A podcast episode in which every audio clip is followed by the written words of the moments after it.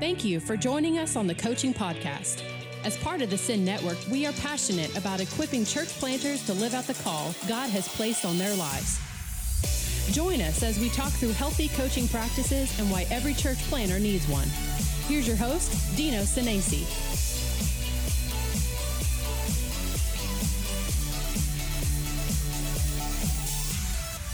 Hello, everybody. Welcome to the Send Network Coaching Podcast. My name is Dino Senesi, and I'm the Director of Coaching for the Send Network. And today is an extra special day. I have a co host, and my co host is Kathy Litton, and she works with Church Planter Wives. Kathy, welcome to the co hosts. Hey, Dino. It's great to be with you today. Yeah, g- glad to get you out. How's everything going in LA? You know what? You're just mocking Lower Alabama. I, I, I see it. I see it. You know what? It's pretty nice down here. No snow in Lower Alabama today. Yeah, very good. And and really beyond the mockery. So you called me out, and I deserved it because I was mocking you. Uh, you but were. Be, but beyond beyond the mockery, uh, what you're doing with spouse uh, wives uh, and your uh, for church planter uh, wives is incredible, and you bring uh, something refreshing to the whole picture. You bring balance to the room, and really to make up for the deficit, we need to be out of balance. So you bring some out of balance in the room too, Kathy.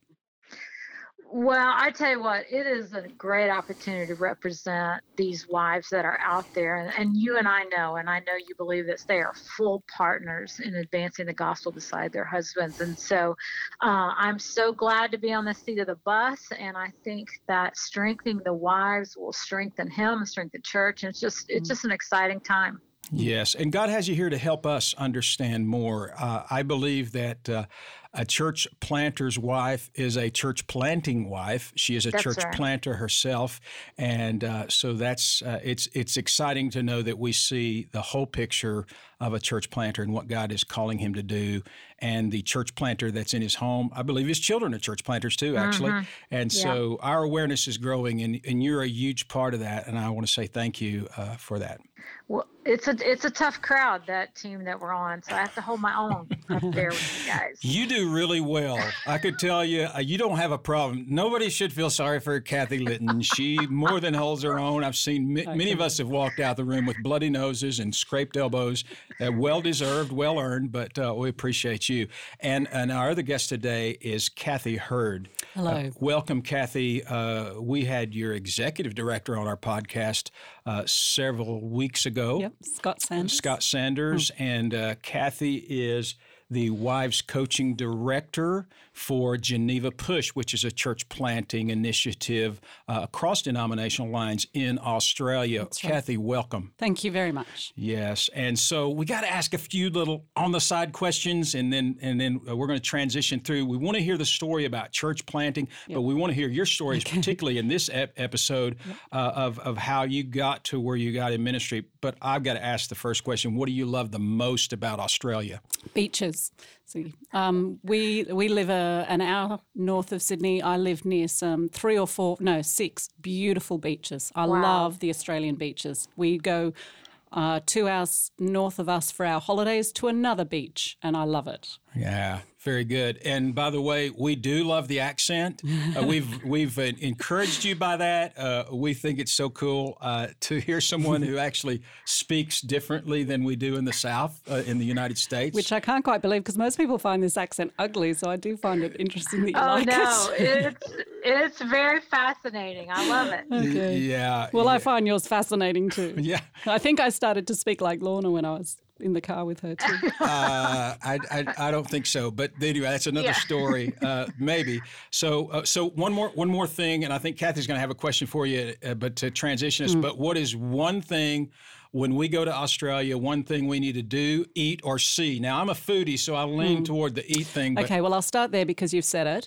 I think we have amazing fresh food. We have an amazing variety of food.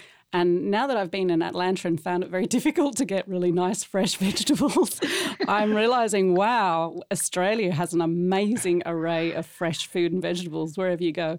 Second thing I'd say is find yourself a little beach shack down on the coast and Yeah. live in it for a few days, and it's just beautiful. Wow. sounds fun. I'm packing my bags right now. That's what I'm doing. So, yeah, yeah, yeah. Well, Kathy, let me ask you a question. Uh, what is the spiritual climate like in Australia? Help us understand the kind of situation you guys are working mm. with. Yeah, mm. um, it's it's secular. Um, uh, our media is actually anti-religion, not just non-religion. It's anti, so that we we would have regular articles talking about the need to get Christianity out of the country and out of um, anything uh, at all.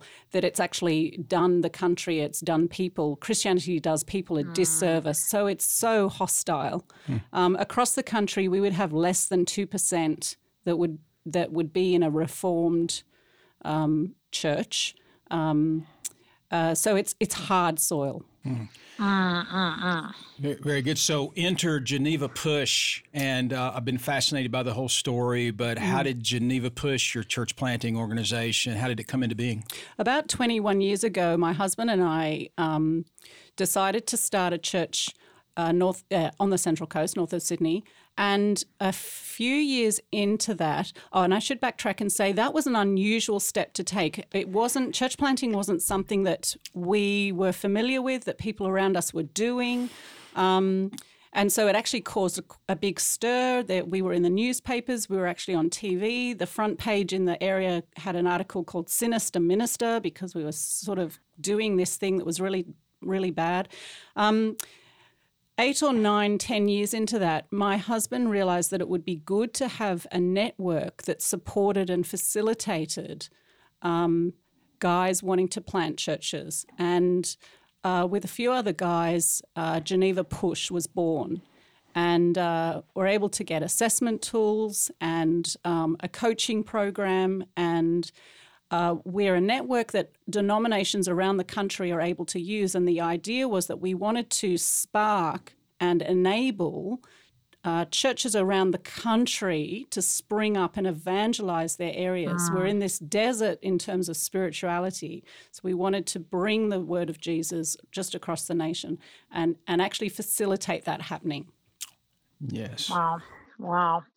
That's a vision. That is a tremendous vision. Were you a part of any kind of denomination or network before you formed this at all? Yes. Um, so Andrew and I were in the Anglican Church in Sydney, which is very good, strong evangelical church.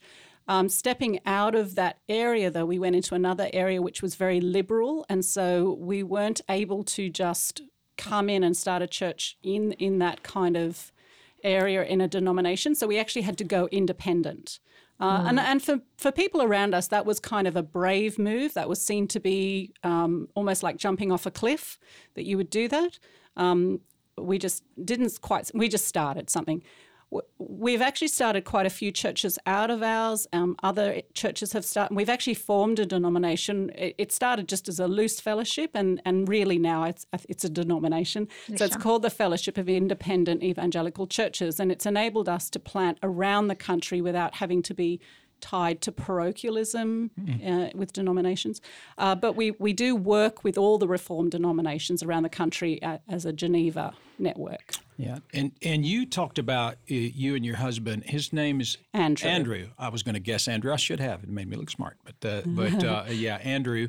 And so, as a church planting wife, what were some of the challenges you faced in the early days?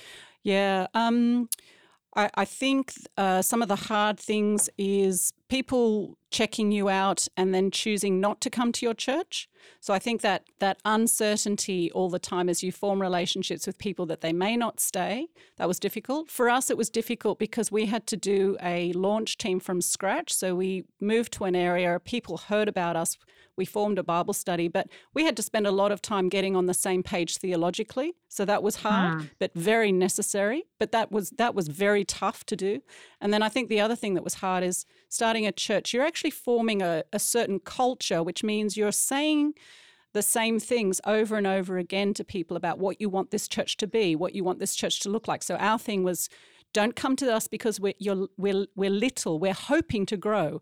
Uh, don't come to us just because you want to be comfortable. We want to sort of have you uh, challenged. Uh, don't come to us if you're not caring about your neighbor. We actually want you to be on mission. So we'd be saying these things over and over again to create the culture, but that's hard work. Mm-hmm. Very much. Yeah. So, how did coaching intersect into your your story? Yeah. So uh, when um, this network was started with with um, a group of guys, so my husband and a couple of other guys started this network. Um, one of the key things that they saw planters needed was a coach. A few years in, they were recognizing, and I think they recognized from the beginning, if we could do it, it would be great for the wife to also have a coach. Um, and they asked me if I'd be interested in being a person who could raise up coaches and train them. And I said yes. Now, that was three years ago. So I hadn't had a coach myself. I didn't know how to coach. Um, but I said yes. I now realize that was quite a lot like jumping in the deep end of a pool without knowing how to swim. And so we fumbled our way through and, and under God's um, kindness, it, it is working and, it, and it's been growing since then. Uh, I want to I want to move to a little bit further to when we talk about what a, a church planter wife might need. What are her needs? And we know based on context, spiritual maturity, so many mm. different things mm. that there may be some variance. But Kathy Litton, I, I want mm. you to engage as part of the conversation too, because you've done a lot of boots on the ground type work in in, in North America with this uh, confronting or tackling. Tackling is a better word. Tackling this issue. So I want both of you to just kind of say, here's here's what I've seen that a, a church planting wife needs the most. I'm going to start with you, Kathy Litton. Well, I mean, uh, th- this is going to be super basic what I'm getting ready to say, but most of them need a great deal of discipleship. We have, a, a, for the most part, a pretty young population coming into our church planting pipeline. And so it's very difficult for a 27 or 28 year old to have the spiritual maturity and roots that they need to kind of go into this very rigorous spiritual challenge of their life. And so, uh, while we have many of our planters that have had seminary and college, a lot of these wives have not been exposed and haven't had the really time to mature in some ways that perhaps their husband's exposure have brought to them. And so, you know, we're hmm. I see more and more that a lot of our issues with planters' wives are discipleship issues. Now, there's certainly pressures by the context that are very unique to them because we have, and I'm sure Kathy would say the same thing about in Australia, even more so because they're their overall Christian population is so much less, mm. but there's so much isolation in church planting. Um, so if you add a vulnerable spiritual woman with a lot of isolation and no great community for herself, she's very vulnerable. Yes, very much so. And mm. Kathy Heard uh, you talk about gospel conviction. Mm-hmm. So I, I, mm-hmm. really love yeah. to hear you yeah. address that issue. Uh, talk um, about that just a little bit. Yes. I, so I feel. Uh, gospel conviction, so the conviction that this is uh, important to God and He wants us to partner Him in it. Um, and we know it's important to Him because He sent Jesus to die.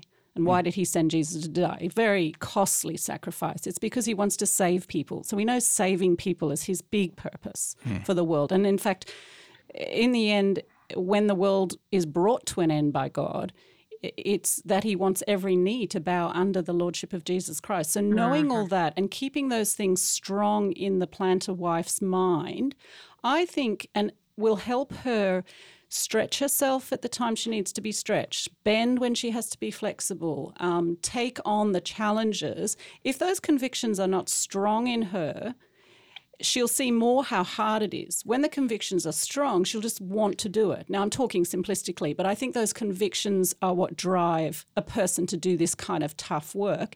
And so I'd say you need a coach because that person who's a coach can help you keep strong in those convictions.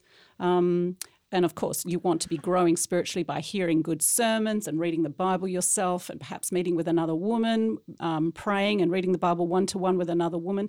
I think an important thing, can I say this too, though, yeah. that I think is overlooked humility. And mm. I say that because I think sometimes wives go in feeling like they have to be a, a certain someone. Really, what they need to be, which is so much more helpful, is is real about their failure, their need for Jesus. Mm-hmm. And they can mm-hmm. show that even in as they come into conflicts with people, which inevitably happen. Be a person who can apologize, be a person who can say sorry, be a person who doesn't have to be defensive. That humility, I think, is showing that you're you're a gospel person. You show the gospel in your life. Now that makes a really big impact in your church because mm-hmm. people are influenced, uh, for better or worse, by the pastor's wife. She's not the mm-hmm. only influence, but she is yeah. an important influence. And if she's living out that gospel humility where she doesn't have to be a perfect something, um, take that weight off her shoulders, be in God's grace, that really says a lot to the congregation.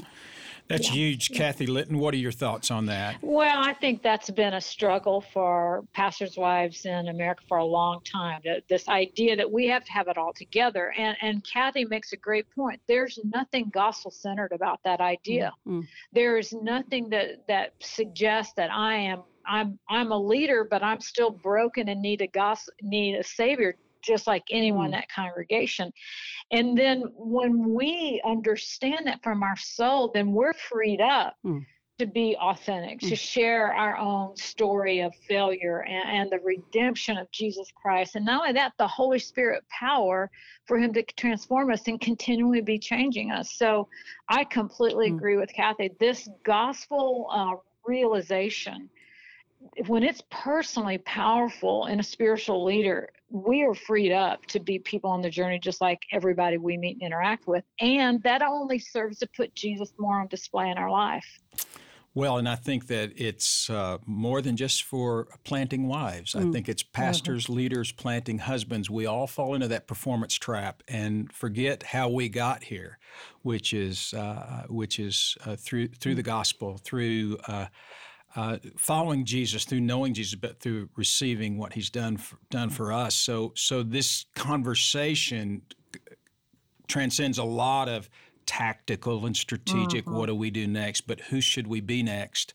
Uh, becomes really important. I think that's where coaching comes in. Uh, Kathy Heard, I want to give you. A, we're going to wrap up here in just a minute, but okay. what in a given conversation Give us an example of how a gospel conviction might be passed from a coach to a planter or a planting wife, because we have both of those listening to the podcast. Mm, how a gospel conviction might be passed.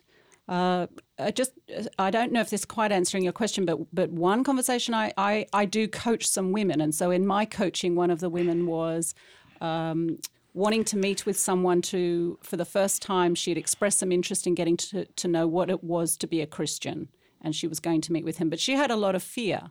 Um, and so we're able to talk through uh, where her fear came, like ask questions, and then um, ask questions about uh, what was in, what was important here and, and how Jesus saw it, and that this person was in darkness and needed the light, that mm. if she couldn't go and sit with her and read through the word, she wouldn't actually see the light.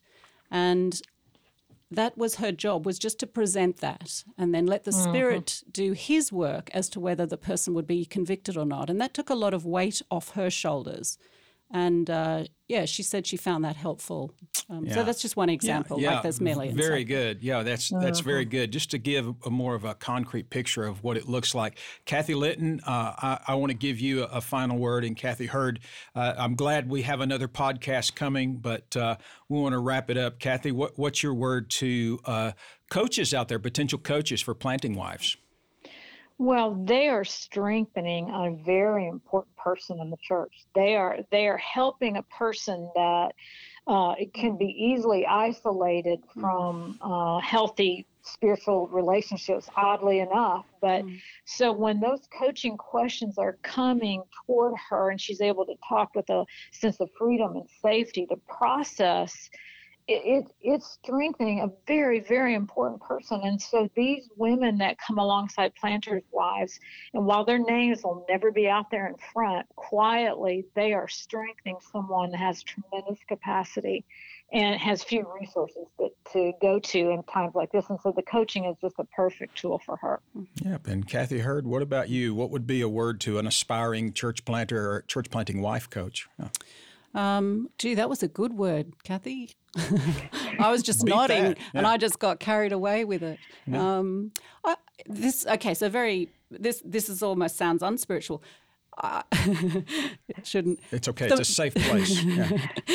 Uh, trust the model too. The model actually uh. works. I've been quite surprised. I, I just learnt it very tentatively. I tried it and I'm like, oh my goodness, when we got out the other end, we helped this person work through this issue. And then I did it again. Oh my goodness, it's worked again. And I've, I've found this over and over again. I'm praying all the way through it. We pray before and pray after. So I know it's God's Spirit working, but the model mechanically, the mechanics of the model are very helpful. Asking people yeah. questions, helping them work out and process their own thinking for themselves, and, and bringing in advice only when it's needed, letting them work things through so that they are actually growing in their own sense of inner leadership it, that's a that's a it's actually amazing how this works. Well, it's wow. it, it's called letting the Holy Spirit do the work. Uh, he is so much more thorough than me, so much more smarter, and he goes with that person as they leave. So that's right. So very good. Well. Uh, if you're interested in Geneva Push, uh, Kathy Heard has some really good material uh, that's available through the website. So in the show notes, you'll see the Geneva Push, but you could uh, Google Geneva Push, of course, yes. and you'll get there faster than than that. Uh, and uh, if you're interested in, if you're a, if you're a, a, wife, if you're in context uh, in in a church field, and you say, I think I'd like to be a coach, you don't even have to be a church planting wife. I think to be an effective coach, uh, understanding what your role is in the life of a church planting wife, a great way to help someone. Contact your Send City missionary. Contact your church planter catalyst. Uh, we will get the word and uh, as we move forward in the Send Network with church planting wives coaching, I, I am so encouraged by where we are. Mm-hmm. And so you may be a part of helping us get to the next level. So until the next Send Network coaching podcast, keep coaching. You have been listening to the Coaching Podcast, a resource of the North American Mission Board. Are you a church planner in need of a coach? Visit namb.net slash coaching to learn more.